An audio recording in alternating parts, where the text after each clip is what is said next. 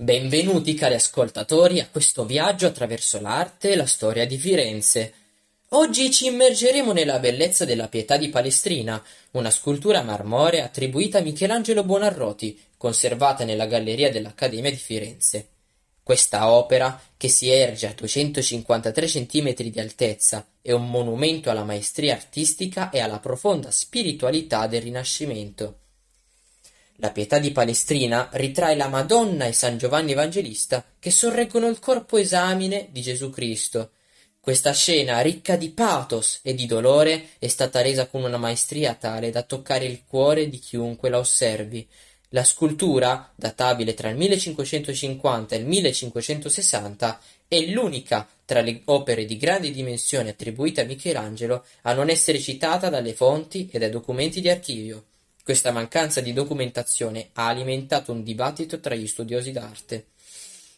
L'attribuzione a Michelangelo è largamente accettata, anche se alcuni studiosi ritengono che la Pietà di Palestrina sia stata modellata da un allievo o da un seguace del maestro. Questo dibattito è alimentato da alcune sproporzioni nell'opera, come la pesantezza e il contorno squadrato del gruppo, o dal modellato inusualmente gentile. Nonostante queste incertezze, la Pietà di Palestrina rimane un capolavoro artistico e scultoreo, un simbolo del genio artistico del Rinascimento. Un dettaglio affascinante di questa scultura è il marmo utilizzato. Il blocco di marmo, infatti, era già stato impiegato in antichità come elemento architettonico di una trabeazione, come testimoniano i resti di decorazione a motivi vegetali e con dardi ovoli visibili sul retro del blocco. Questo dettaglio aggiunge un ulteriore strato di storia e di fascino a questa già straordinaria opera d'arte.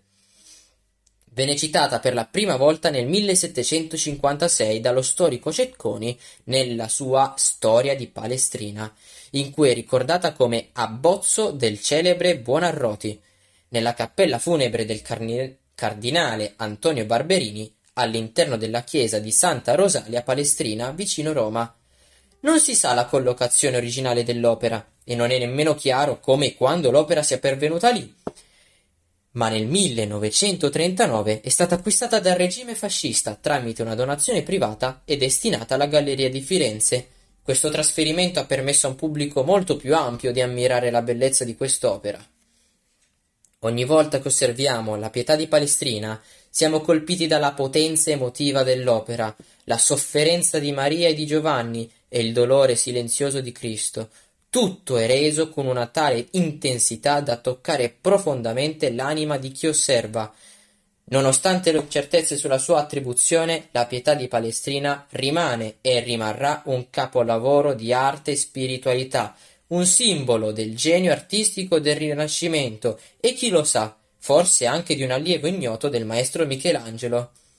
Grazie per averci accompagnato in questo viaggio attraverso l'arte e la storia. Alla prossima puntata, dove continueremo a esplorare le meraviglie dell'arte e della cultura fiorentina.